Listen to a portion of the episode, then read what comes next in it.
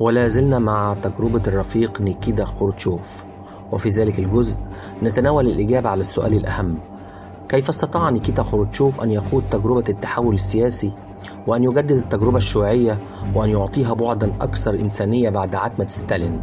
خصوصا وفترة محاكمات موسكو التي قادها رجل الاتحاد السوفيتي الحديدي ستالين لتصفية كل معارضيه بضربة واحدة كانت لازالت ماثلة في الأذهان.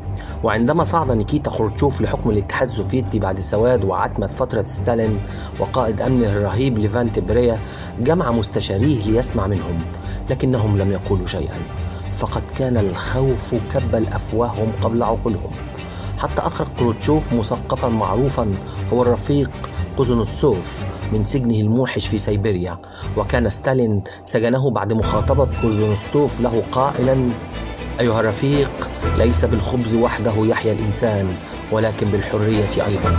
وبعد خروجه طلب الرفيق السياسي خروتشوف نصيحة من الرفيق المثقف كوزونستوف فقال كوزونستوف أعطي للناس أملا أيها الرفيق أعطهم أملا في الحياة بدلا من عتمة السجون. وهو ما فعله خروتشوف.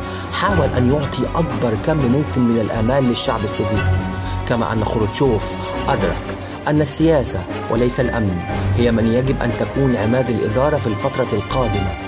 أدرك خروتشوف أيضا أن الشعب السوفيتي أصبح يشعر بقيمته الجديدة المستمدة من قيمة النصر على النازي وأن هؤلاء لن يعودوا إلى القبول بحكم الأجهزة الرهيبة التي أساءت إلى الوطن وإلى الحزب معا قبل الحرب وبعدها.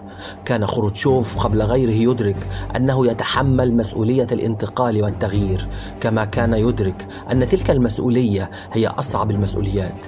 كانت المعضلة التي تواجهه هي كيف يستطيع أن يفك نظام ستالين ويرفع حواجزه ويطلق الحياة الجديدة تطور نفسها على شرط أن لا يؤثر ذلك على النظام الشيوعي كله.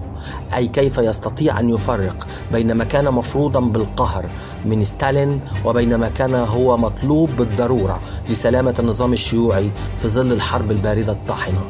التفاصيل كاملة ستجدونها داخل مقالي نيكيتا خروتشوف وإدارة التغيير من الصعود للسقوط.